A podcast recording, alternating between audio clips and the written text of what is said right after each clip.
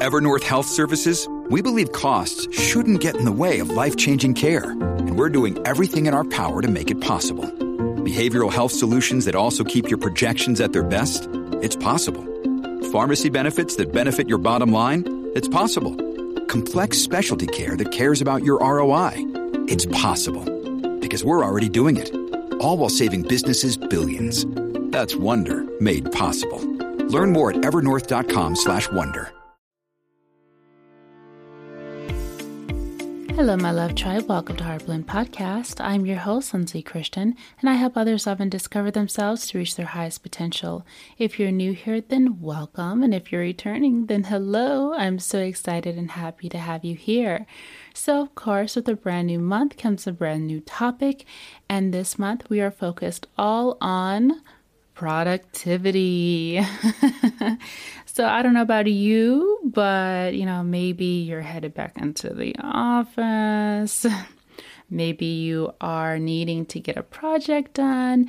Maybe you're needing to get some things done for yourself, and you just don't feel productive. You don't feel motivated to feel productive, and you're really struggling with your productivity. Well, this month, we're talking all about it, sharing some tips, tricks, hacks, and true information and science behind productivity. And we can really understand our minds and the way that we are all somewhat a little bit different to help us really understand how to be productive for ourselves individually.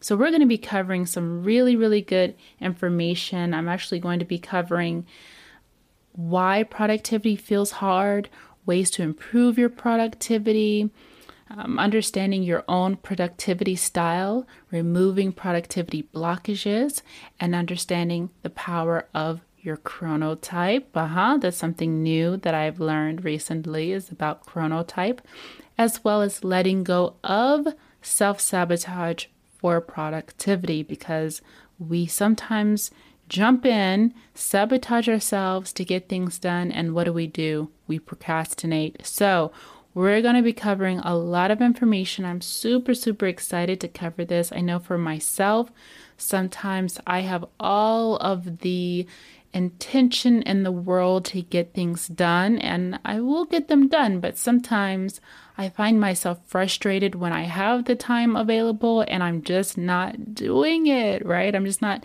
doing what it is that I set my mind to. I'm slacking off, or I allow for distractions to take over, and I start, you know, spending too much time on my phone, or, you know, maybe I just get distracted with other things, or I just get in these funky moods, and it's hard for me to really focus on my productivity. And I have learned a lot, especially during the time of being at home for so much and having to create that work-life balance, as well as being present in multiple areas, not only in podcasting, but also maintaining my career, also having this balance of self-care, also having to take care of my pets. And how do you keep everything in alignment? How do you manage your life? Really, you have to really become a manager of your life.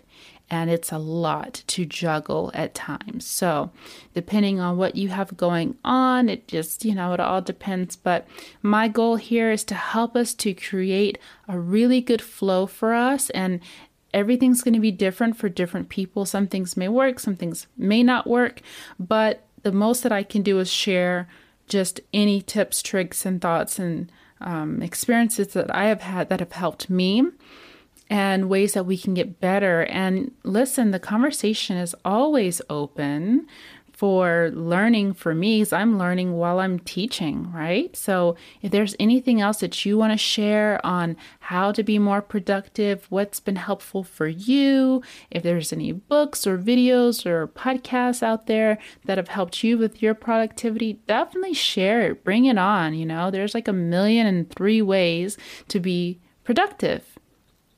So I can't wait to dive in with you. I hope that you really enjoy this series and it really helps you with your productivity. So something a little different, stepping out of so much of the healing. Sometimes we need a little breather on that, and we want to focus on actually progressing and, you know, improving our lives in the best way so we can live our best life, because that's really the goal at the end of the day, right?